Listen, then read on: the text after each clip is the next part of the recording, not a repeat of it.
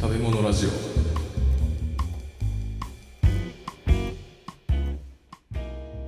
カチャ料理武藤武藤拓郎です武藤太郎 です。このラジオは少し変わった経歴の料理人兄弟が食べ物の知られざる世界をちょっと変わった視点から学んでいくラジオ番組ですはいということでなんか最近よくここ座ってんね確かに。でこの真正面タイプ初じゃない公開収録以外では。そうだね初でめっちゃ入れづらい今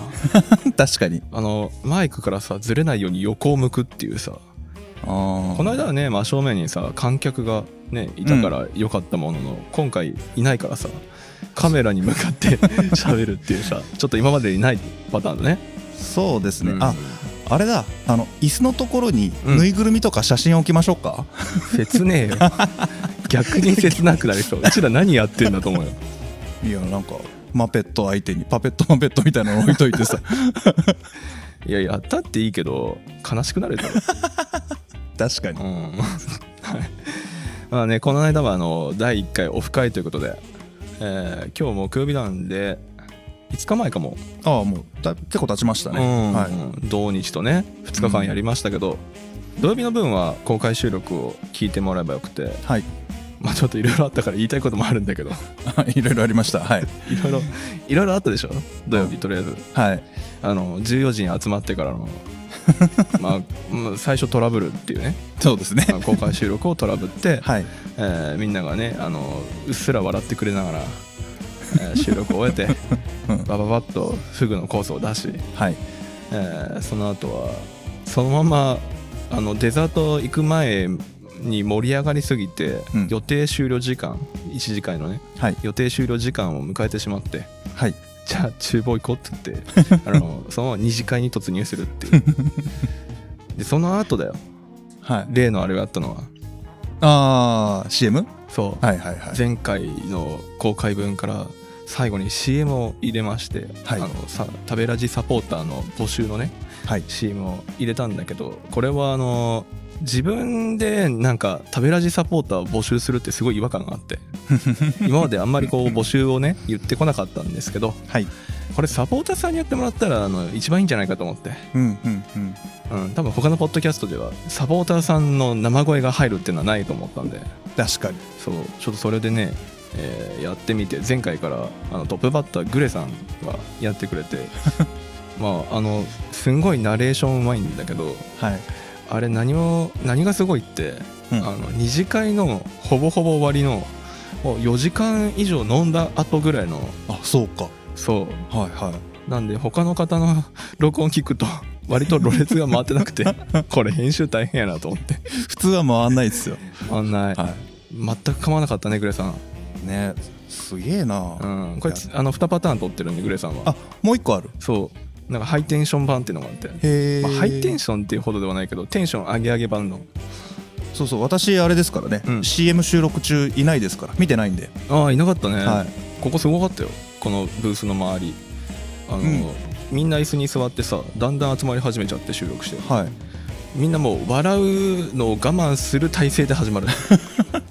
あの普通真正面向くじゃんはい。だけどなんかもう流れがね絶対なんか噛むふざけるみたいなノリがちょっとあって はい。はい。あの45人座ってたはずなのに全員下向いてもうねあのこらえてるポーズから始まるっていうねすげえ終了と思っていや、おもろいあなそんな状況の中ね、はい。えー収録をして、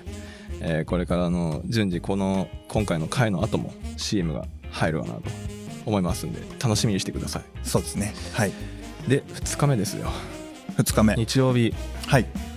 日曜日は9時頃にお店にからバスを出して、まあ、キャラバンかうん。茶の都ミュージアムはい。に行ったんですねはい。茶畑を見つつ解説をしつつうん。茶の都ミュージアムどうだっでももう僕はもう年に何回か行ってますからね。たあれかあの新しくなってから初めて行ったんだよねあ、そう。うん、うん全然というか、まあ、だいぶ変わってたね中あ、そうね。市営うんから県営に変わってから、またクオリティ上がってますね。ああ、やっぱそうなんだ、うん。なんか展示一個一個のクオリティがすんごい上がっててうん。前はなんか申し訳なさ程度っていうとちょっと言葉あれだけどそんな感じのところが完全にガチで来てるなっていうガチでしたね。ガチガチ。チだったね、うん。その中でうちらの集団はだいぶ異色だったけ どどういう組み合わせっていう顔でみんなに見られて、大体ああそこねあの1フロア2フロアとあるんですけど、あれ全部見ても40分くらいとかなんですよね入入ったと30分ぐらいで出てっちゃうらしいんですよ、そうなの、うん、で我々あのちょっと後半駆け足になりましたけどうん丸々2時間いましたよねうん、だいぶ途中から加速したよねもう時間次間に合わないからうんみたいな、 1階2階と特別展示があって、1箇所目のところがあれで1時間ぐらい費やしてあとの2箇所なんか30分30分でなんか無理やり回るみたいな、あの展示室入ってすぐのパネル近辺、うんもう1枚目のパネルですよああ1枚目のパネルね、はいあそこで20分ぐらいいますからね やべえ集団だよやばいねその後全然進まなかったもんね、そうもう抜かれる抜かれるうんもう途中から誰も意識してなかったと思うけどねもうマイワールドじゃないけど アウアーワールドみたいな、はいあれあの皆さん一緒に行った方々気づいてたかどうかわかんないですけど、ん、次のフロアに移ったところに学芸員さんかなキュレーターの方がいらしてうんでなんか質問があれば答えますよみたいな体だと思うんですけどだんだんこっちをチラチラ見る回数増えましたからね そう なの僕はあのほら何回も行ってるんであーあの周り見てたんですよはいはいはそいしたらもうずっとこっちをチラチラ見てるんですよあそうなん だこいつらなんかすごい喋りながら生きてるけど何者やろうって思ってるかもしれないなんか「あ大作王だ!」って「あこれってこういうことだよねこういうくだりだよね」とか言い出すしあーあったね挙句にですよ「あの高林健三いるよここに!」って そこでテンション上がるあそこ上がってたね、あはいこういう顔やってんやつっていやもう普通の人は高林健三知らないですし杉山彦三郎とかねうん多田元吉とか聞いても「うん?」ってなるんですけど、うんあのラジオで紹介してるせいか皆さんああいうところで盛り上がるんですよあのまとめ動画がすごいっつってたね ああそうですねあのお茶の歴史をはい3分ぐらいにまとまってたやつそう僕が大体4話から5話かけて説明したところが3分にまとまってるんでうんじゃあ食べラジも3分でいいじゃねえかっていやいやいやいや それは多分ね今今許されないああ怒られますねまた怒られるパターンのやつ 多分怒られるよ多分裏であの今ディスコードでねあの配信してるけど絶対怒ってるから それやったら食べ物ラジオじゃないよはい これやっぱ長くするゲームになってるじゃん いやいや 俺はやってない、ああそっかそっうか、ん、俺は楽しく聞こうと思ってるけど長くしてるのは兄ちゃんです、はいすいませんまあ日曜日もねいろいろありましたけどだいぶまだいけそうだったねうんあああと後半あれあれだったねあの講演会はい熊倉先生の、熊倉先生、はい、館長のね熊倉功先生ですね、うんうんうはい、んあの事前に兄ちゃんが解説してくれてたから熊倉先生の話ついてきたけどああだいぶ飛ばし飛ばしだったね、だいぶねあのまあさすがに知識深いので、んすげえことバンバン出てくるっすよねうんで熊倉先生と佐藤与一郎先生の組み合わせですからね、うんやば いっすよマジで、あの話聞いて、はい、あ出どころここかって思いながら聞いた、はお二人の本読んでますから僕えうんはい聞いたことのある話がちょいちょい出てきてええええでその一歩二歩深まったところのやつがさらにえ、ゴリゴリ出てくる感じ、そうですねうんあれね佐藤先生があのオンラインになっちゃったからね、ああそうですね濃厚接触者だっけはい、にな急遽オンラインになっちゃったんだけど、うん、あれオンラインじゃなくてオフラインでやってたらもっとやばかったんだよねきっとねリアルだったらもっとすごいんじゃない、うーうんんだいぶあのなんかたどたどしいこのやり取りでも面白かったのにさうん、あのリリアルで2人揃ったらどうなってたんだろうねあれね本当だよねいやーもうもう一回やってくんないかなねねまたお話聞きたいですね聞きたいね、はい、 あのまあオフ会で僕が一番感じたのがあのもともとこういう風になったらいいなって思ってた形にかなり近づいてるんですよ。うんうんなんていうんですかねあの配信者とそれを聞く人っていう割とこう一方通行だったじゃないですか。うんそれがなんだろうな僕らもコミュニティの中の一員うんあなんか友達の方がめっちゃ広がったなみたいな感じがすごく嬉しくってあー、うん確かにねなんかフラットにただその中でもまあもちろんね僕が多分調べてる分だけ食の歴史に関しては詳しいですけどうん僕の知らないことを皆さんいっぱい知ってるんでうんう、んうんでそのなんだろう知識持ち寄りとかネタ持ち寄りでわーって喋ってて別にネタがなくても感想とかでも全然面白いし、うんなんかそういう似たようなものに興味を持って面白がれる人たちのグループになっていてとっても嬉しいなんならそのオフ会の時次次回以降ですねうん、僕らが埋もれたらもっと嬉しい、ああ埋もれたらね、はい、もっと埋もれたかったもう埋もれていくのがいいです ね そうなんだ どういう表現厨房でね飲んでる時なんか二次会なんかそんな感じでしたもんねああそうだね、はいあのもう普通に僕らも参参加者の一人みたいなそうですそうです感じだったねはいあれ楽しかったねあれが最高に楽しいですねああ、い、やもう一回やりたいねすぐ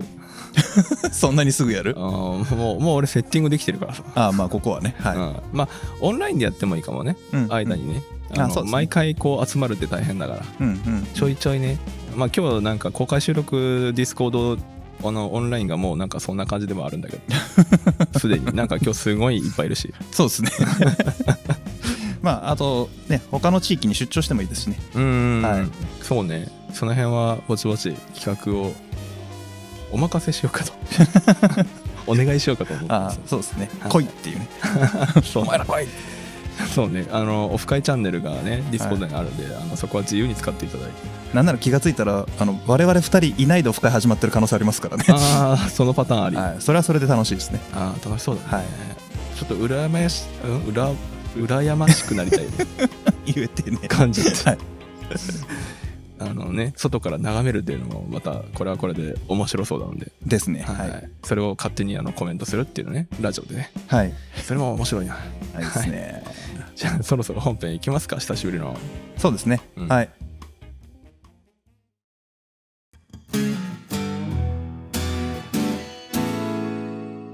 欲望と権力の砂糖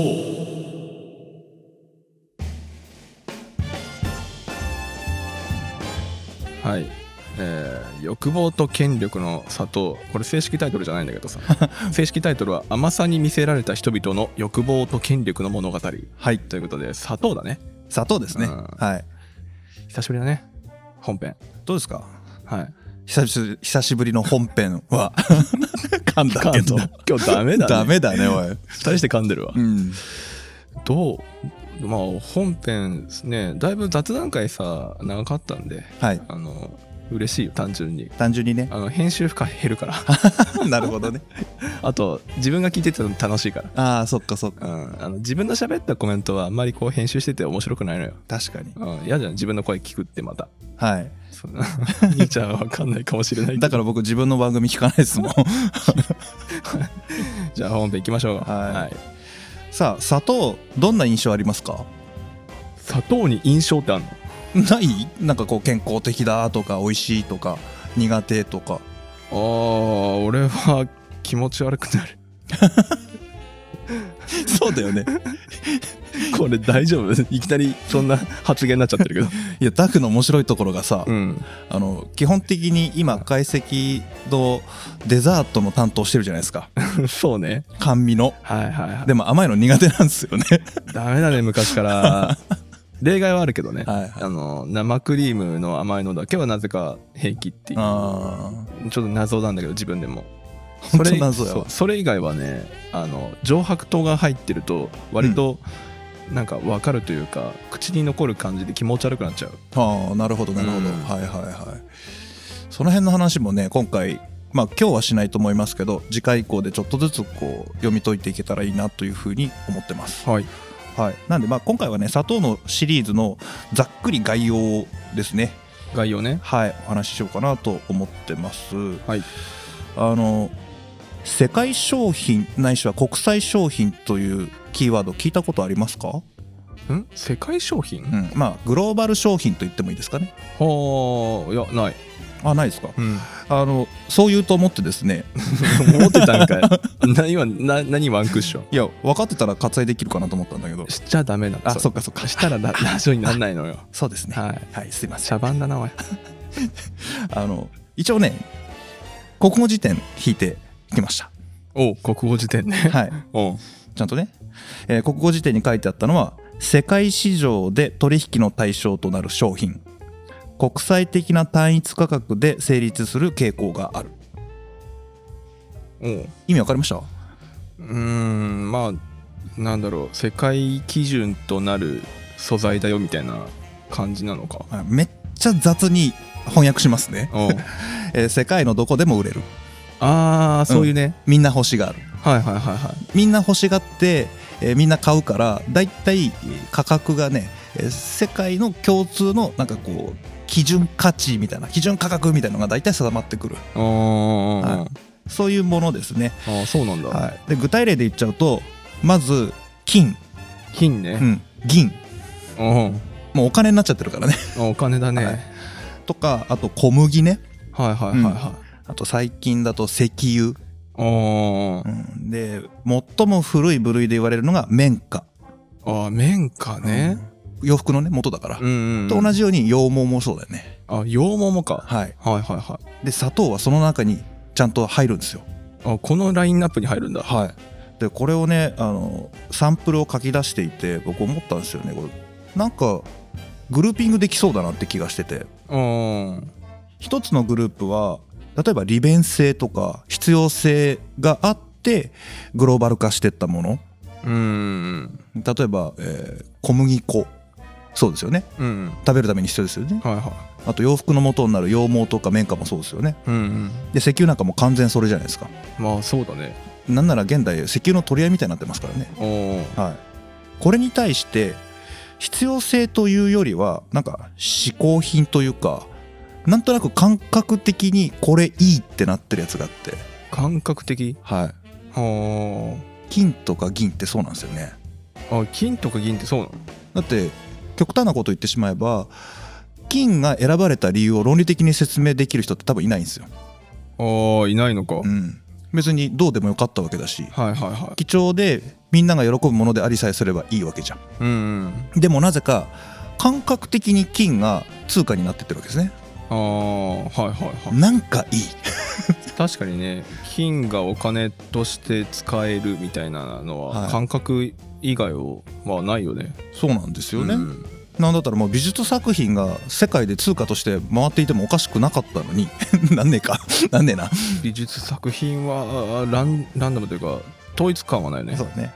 金だったらなんとなくみんながいいなとか、うんで似たような感じで銀もそうだなみたいな感じでなってるわけじゃないですかはいで砂糖ってどちらかというと金とか銀に寄ってるんじゃないかなって気がするんですよねああそういう感じうんっていうのもねうんあの糖分は必須じゃないですかうんこれがないと人類は命をつなぐことができないはいエネルギー源ですからねそうだねだけど別に砂糖なくても人類は生きていけるんですよ、うんね、別に果物食ったって野菜食べたって穀物食べたっていいわけです、まあそれはねはい、なんなら砂糖が世の中に登場してくれる 来るよりも前の時代っていうのはそれで人類はちゃんと繁栄してきたわけですからねうんなんだけど砂糖が世界商品になっていくはあそう かなぜならばみんな好きだからうんうんうんざっくりだね。ざっくり現代だったら70億人という巨大マーケットが存在するうん。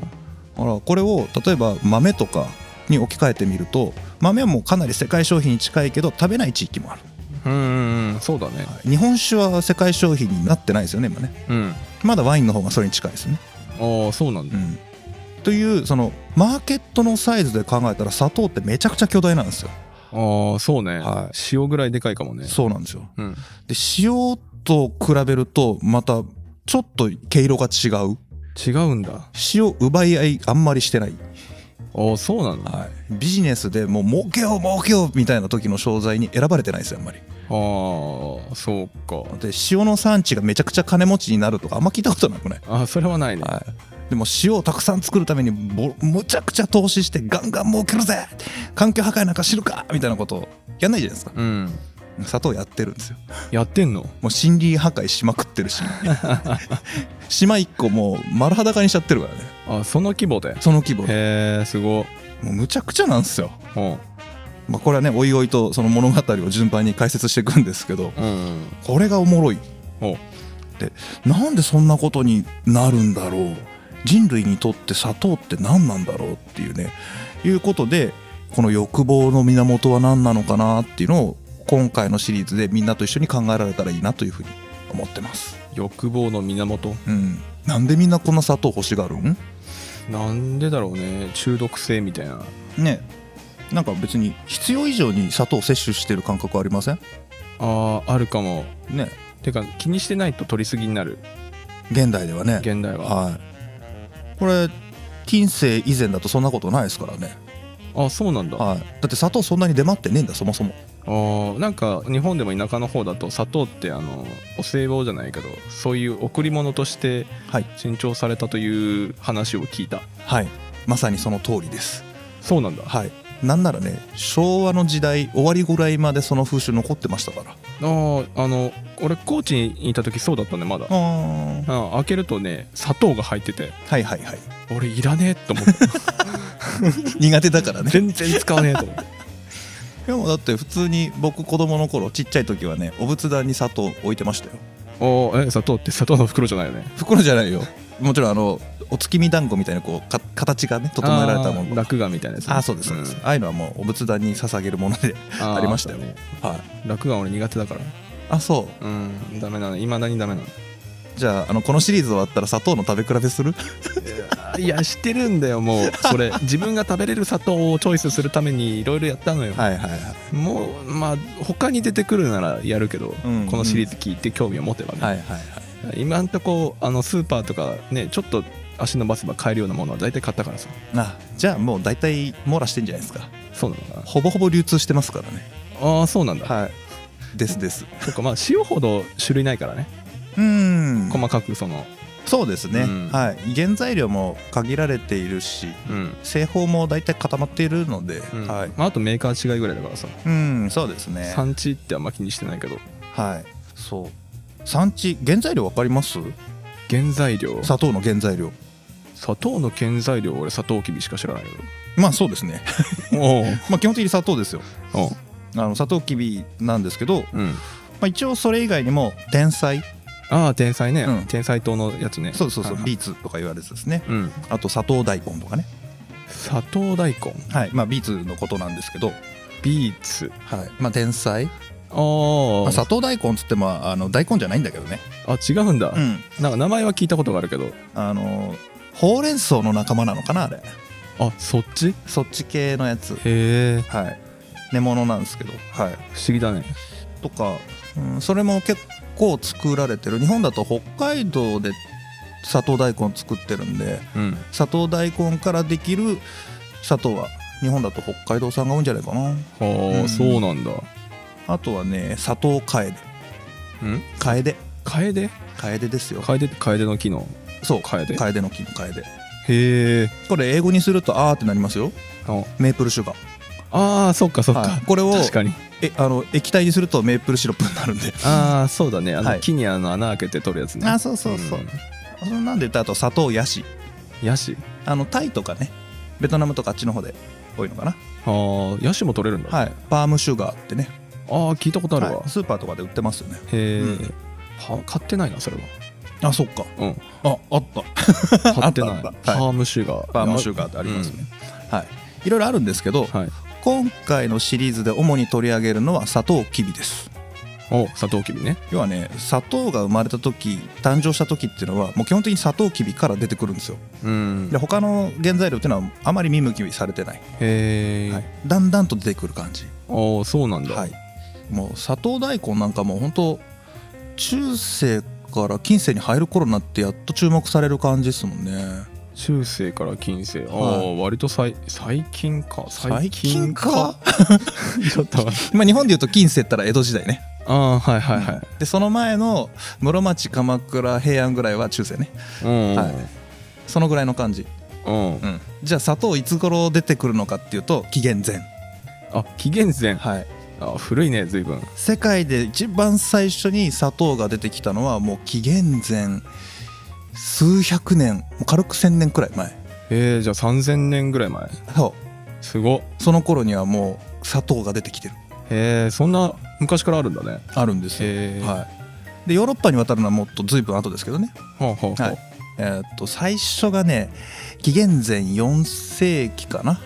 えーっと4世320何年とかうんうんうんそれも紀元前あのアレクサンドロス大王の東方遠征がきっかけで、えーヨーロッパに砂糖というものの存在が知らされる、うーんまあごく一部の人にだけねごく一部かうんもう一般庶民知らないでしょうねうんまあ日本に来ても高級食材みたいなもんだもんね途中からねうだから知られたけど、うん物は入っていかないほうほうほもうごくごく少量の砂糖が砂糖の原産地からヨーロッパに輸出されて超高級品で買われていくううん当然スタートはいつもの通り薬です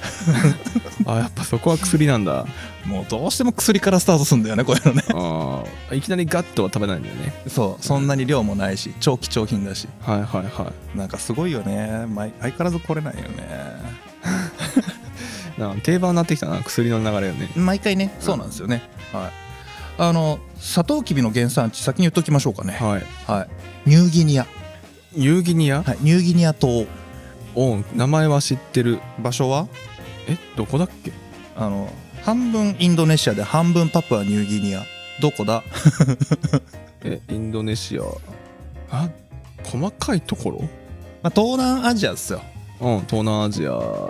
あのインドの周りあの島国のどれかくらいしかそわうかんそなういそうまあえっとね日本から真南にずっと行ってもうオーストラリアの方に向かってったあたり、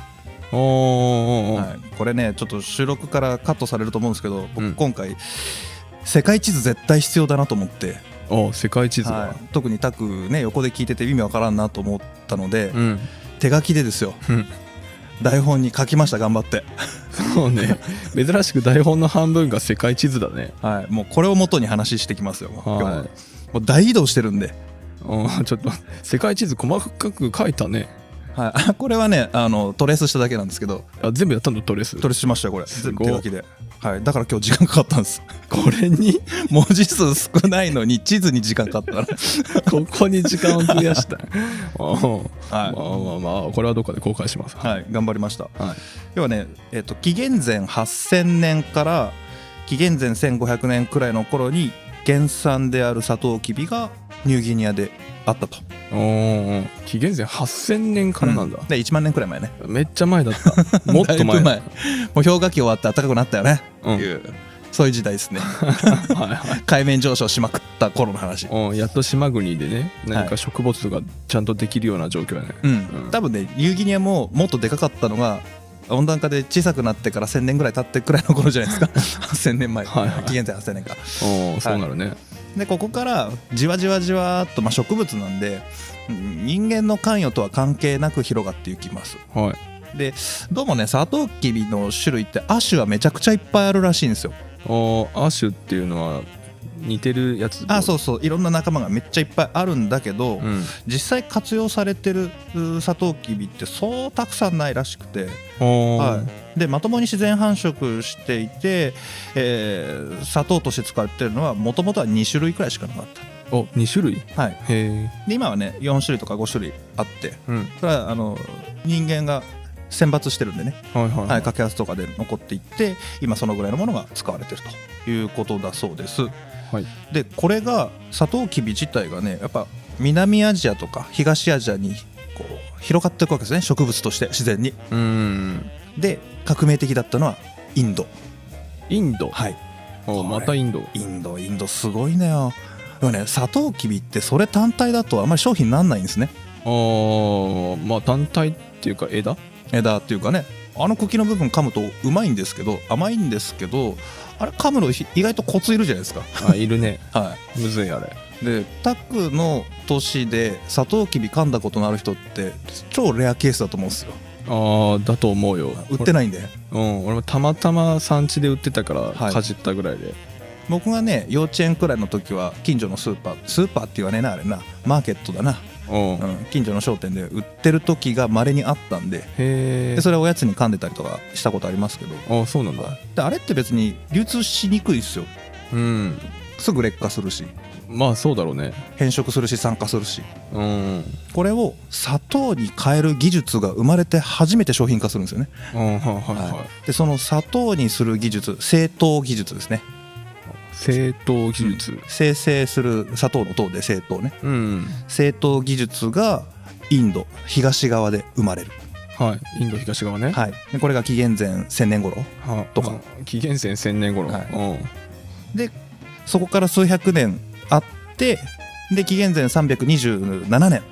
アレクサンドロス大王の東方遠征でなんかすげえのあるみたいなアレクアレクサンダー大王だよ、あアレクサンダー大王ね、はいあ久しぶりだねうん、アレクサンドロス大王ねはいはいがあのギリシャのマケドニア帝国を巨大化させてペルシアを撃破してどんどんどんどんインドに向かっていって戦うわけですようんそしたら蜂蜜じゃないのになんか甘いシロップあるけど何これおーそんな感じそんな感じなんかこう塩のようなザラザラしたものが甘いんだけど何これっていうのであの持って帰るって本当感覚で持って帰ったねそうでその後に一回そうそのマケドニア帝国がね消えてなくなっちゃうので、うんはい、分散しちゃいますからでその後にペルシアあたり、えーメソポタミア文明ですねメソポタミア文明わかります今のイランとかイラクとかうんうんあるあたりね、あーはいはいはいはい西アジア西アジアあのヨーロッパとなんかインドあたりの真ん中あたりあそうですね、うんはい今回のシリーズここ結構長い間舞台になりますんで、ああそうなんだはい、あの地理的に不安だという方はちょっと Google マップかなんかで見ていただくとねいいと思いますおほあの耳使うところがメリットのポッドキャストに手を使わせる いやだってさアラビア半島どこっていうのね解説めっちゃ辛い よ、 確かにねまあ、アラブのあたりとかイスラエルのあたりとか言ってもそもそもイスラエルどこやねんと思ってるでしょあーまああのニュース出てくるとこだからね、はい割とだからインドは逆三角形ですよねって、でうんその左側がこうパキスタンがあってでそこから左に行って左に行ってみたいな話すると大変だから、うんうん、うんはいもし可能だったらあのちょっとだけ暇の時に見てもらうといいですよねじゃあその辺の場所はあまり突っ込まずに俺はあの水を見てね、はいあの納得しとこうだいたいペルシャ湾あたり、ペルシャ湾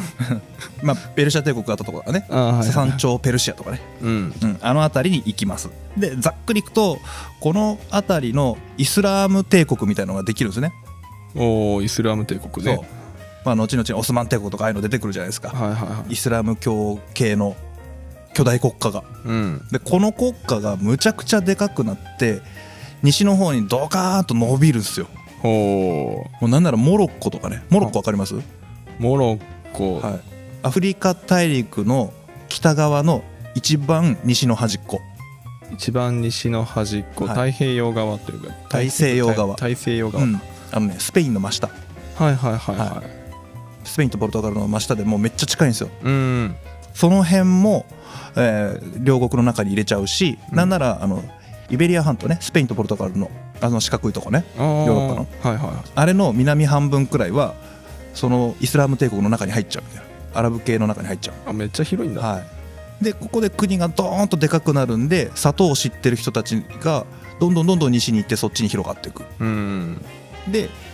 これを西ヨーロッパ系の人たちが奪いに来る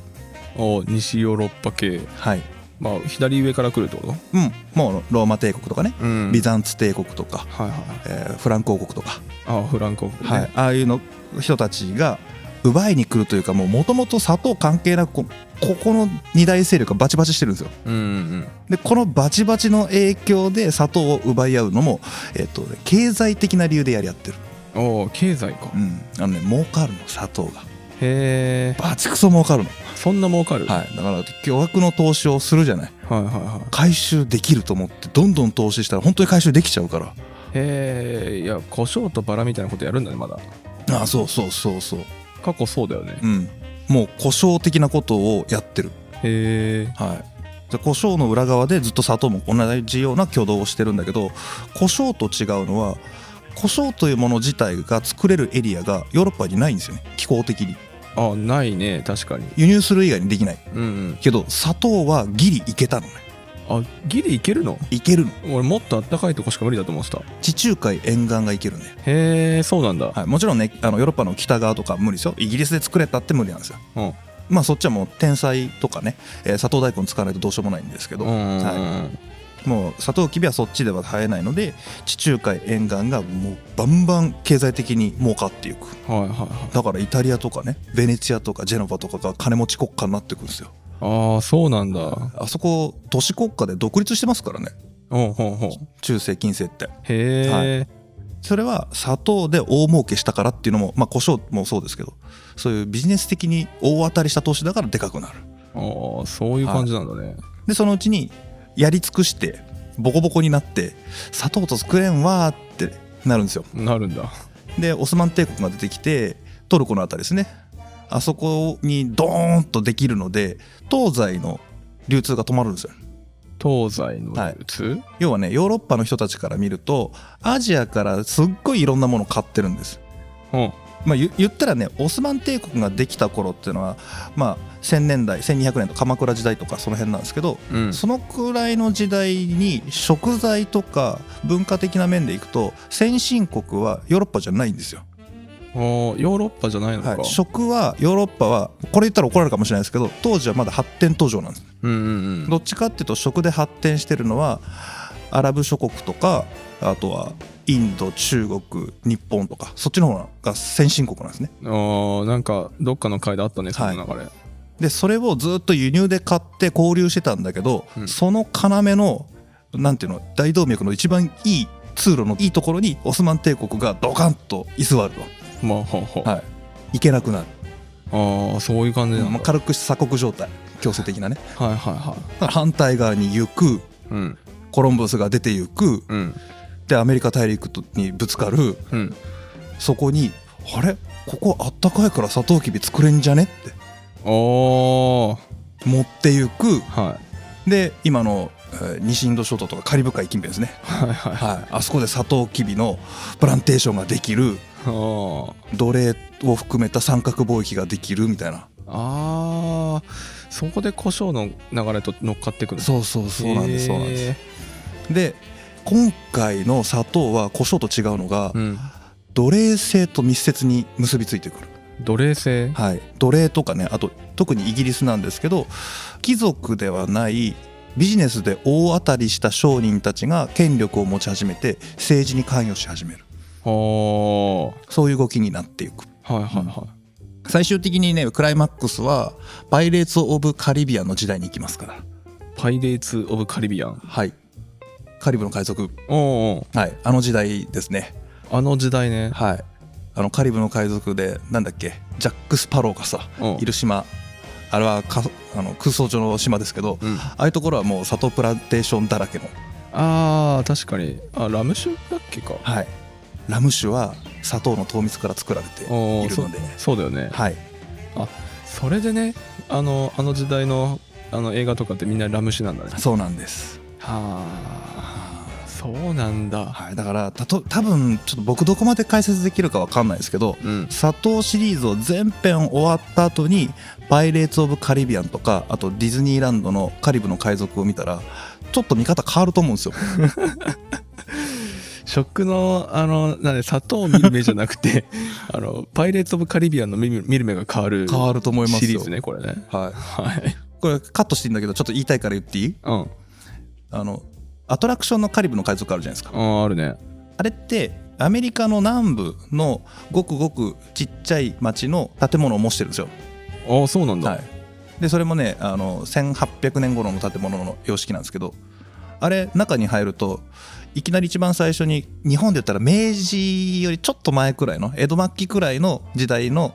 衣装の人たちがいてでそれを表現したのが中のレストランだったりするのねほうほうほうで大体ミシシッピ川ですよあれはおー表現されたのはあアメリカンリバーですから、うんぽいねはい、で一回ザーンと落っこちるじゃんおあの乗り物がね滝みたいなのでザーッと落ちるじゃん落そうちするねると150年から200年タイムスリップしてるんですよへえでそこで見れるのは骸骨になった海賊たちじゃんおでその風景をずーっと見てもう一回ザンって落ちるでしょ、うんもう一回タイムスリップして今度海賊たちが前世の時の時代下に行くっていうおーだから奴隷が追っかけられてるとか略奪されてるとか逆に海賊たちを処刑してる海軍だったりとかが出てくるでしょ、うんあれね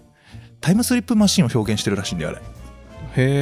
えタイムスリップマシンはい、カリブの海賊って、あそうなんだ、はい、あの乗り物自体がねうんうんうんうんなんせウォルト・ディズニー自身が設計した最後のアトラクションがあれですからねあそういうそうなの、へー完成した時にはあのウォルト・ディズニー自身亡くなってますけどほうほうほうでおそらくメッセージでこういうことを言いたかったんだろうなっていうのはこの砂糖を含めた三角貿易と奴隷制ねうんこういう暗い歴史の上に今ヨーロッパアメリカ諸国はあるんだぞっていうメッセージを残したかったんじゃないかって言われてますはあやっぱそこはやっぱクリエイターだねクリエイターですね最後はねアーティストというかそうなんですよ今回調べてないここの部分は完全エアップなんですけどなんかこうふわっとどっかで聞いたやつを集めたらこんな感じうー んどこで集めたんだろうねわからんそれね忘れたす ごいね調べたやつじゃないからああまあちょっと調べてみたいけど、はいちょっと気になるね そうなんですよねなんかちょっと面白いなと思って はいなので、えー砂糖が絡んで変化したものとかをざっと項目で読み上げていくとうんまず労働力ね労働力ね奴隷の話ですねはいあとエネルギエネルギーー、はい、木材から石油に至るまでね、ほうはい、燃料系はいはいはあいと技術が発展しましたうんあと輸送がは活発になりましたはいでマーケットがでかくなりました、ほうマーケットがね、うん国単位ではなくて世界になりましたとはいはいは、はいい、で、えーエネルギーと近づくんですけど自然環境が大きく変わりました、ほう、はい、島一個丸ごと変わっちゃうんで、ああ環境破壊みたいなものね、はい、環境破壊もそうですし、うんえー多種多様だった多様性を持っていた農業が単一の作物しか育てないような社会構造になっちゃったりとかうーんはいあともう明らかなのは食文化ですね当たり前だけど、おーまあ食文化メインだからね、う今ん、これ日本酒のシリーズでちょっと触れたんですけど、うん料理が甘くなったおかげで酒が辛くなっていく、ああそうか、うん、甘い酒よりも辛い酒の方が売れるようになっていくとかねまあそうねあの表と裏みたいなもんだからね、あともうこれはもう鉄板ですけどお茶コーヒーチョコレートね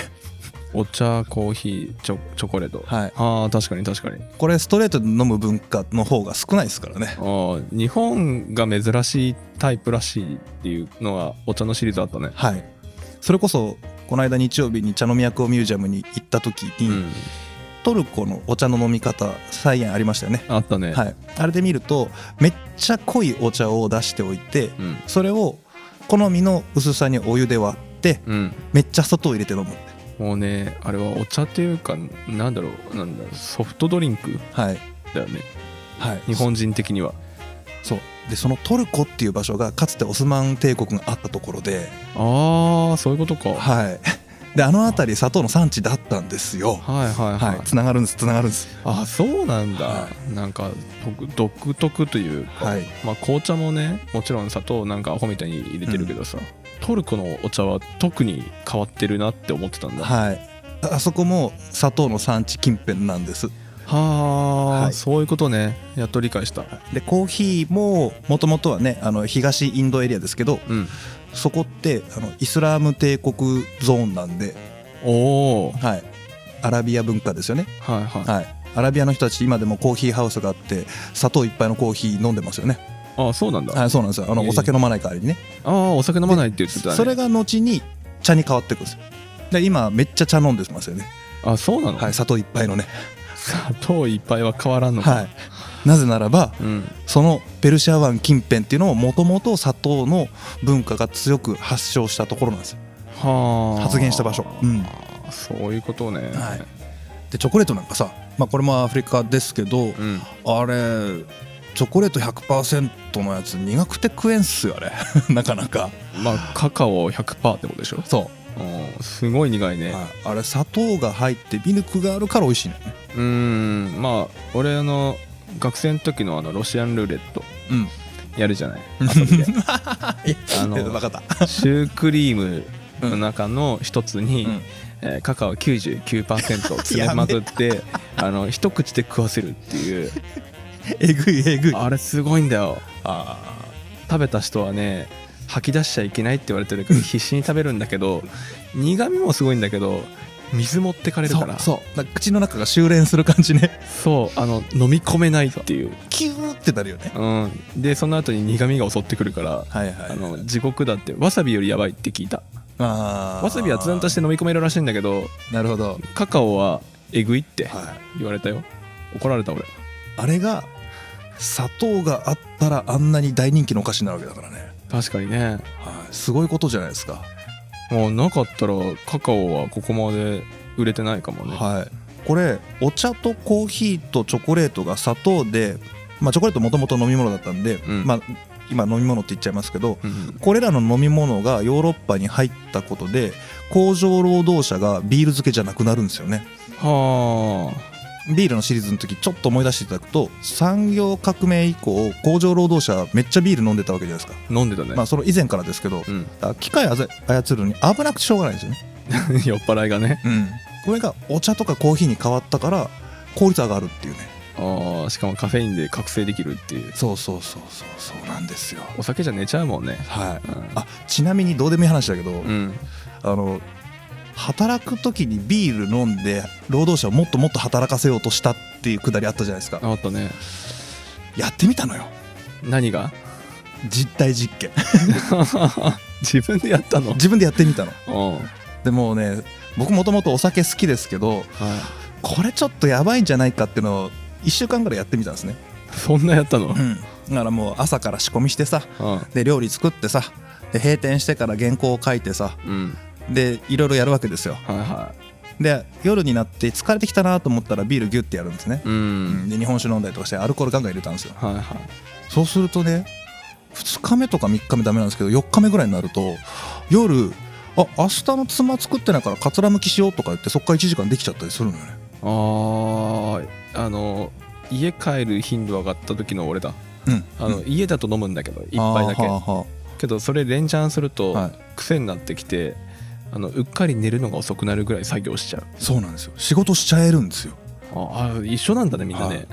で休日が来るとグダーッとするみたいそう一気に来るな、うん、あの栄養ドリンク毎日飲んだみたいになる、そうなっちゃいますよね、うんやりましたよあこれで本当にあるんだっていうのを実感したんで、もう控えてますけどね もう体には良くないし肝臓にも良くないわ、これはきっとねあのその当時の労働者平均寿命短いんじゃないかなっていうのが分かります よねあまあ自己率と並行してなはうんいそれがお茶やコーヒーに変わったんだけど、うんそれを可能にしたのは砂糖の拡散によってかなあはあい拡散ね、そういう話をしていくっていう、まあ、今回概要会なんですけどね おうんうんうんまあもうこれでいっかって感じぐらい言っちゃったけどね今ねだいぶ言ったね、はいだいぶ言ったけどあの国の移動感がだいぶぶっ飛ばしたからねまあね、まあ、今紀元前8000年から、うんえー1600年1700年1800年代まで来ましたね今ねおお8 9800年行きました今お約1万年だね、はい、 1万年を10分ぐらいでバーッといったね、はい、ざーっと行きましたい、つも以上に飛ばしたねはい 概要なんで うんあの久しぶりに概要っ ぽいわ概要っぽいけどあのうちダメなんだ概要するとあのギュッてやるとよくわかんないとこが出てくる、うんなので次回以降ですね次の次の回からですか、はいえーその物語を一つ一つ丁寧に喋っていこうかなというふうに思ってます、はい はい、でまだ次回はその物語には入りません入らないんだ、入らないです次回の予告しとくとそもそも砂糖って何っていうところをやっていきますああそもそもねはいまず砂糖の正体を暴いてから歴史の物語に突入しましょ面白そうだねはいそれはうそんな流れでいきますはいということでちょっとあれだねあの横並びやりづれえ なあの表情が見えないからあそっかそっか相づちも打ちづらいし、うんということで向き変えたいけど変えましょうかねあの結局僕らカメラ一回も見てないですからね見てないはい あこれはあまり良くない YouTuber じゃないんであはいということで今回はこの辺で終わりたいと思いますありがとうございましたありがとうございました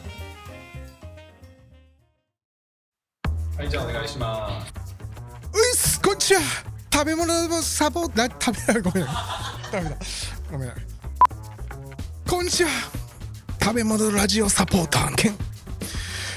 えっ、とオフィシャルラジオえー、オフィシャル ダメだ酔っ払ってダメだね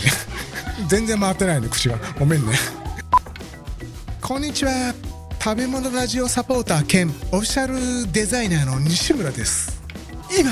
食べ物ラジオではうん活動を応援してくださるサポーターの方を大々的に募集しておりますもっと食べラジオの話を聞きたい and ご越道集というそこのあなた私たちと一緒に一緒に一緒にサポーターになりませんか詳細は概要欄またホームページをご覧くださいサポーターコミュニティでお待ちしておりますは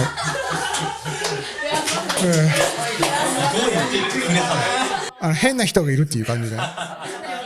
どっちみち変な職業なんだからいいやと思って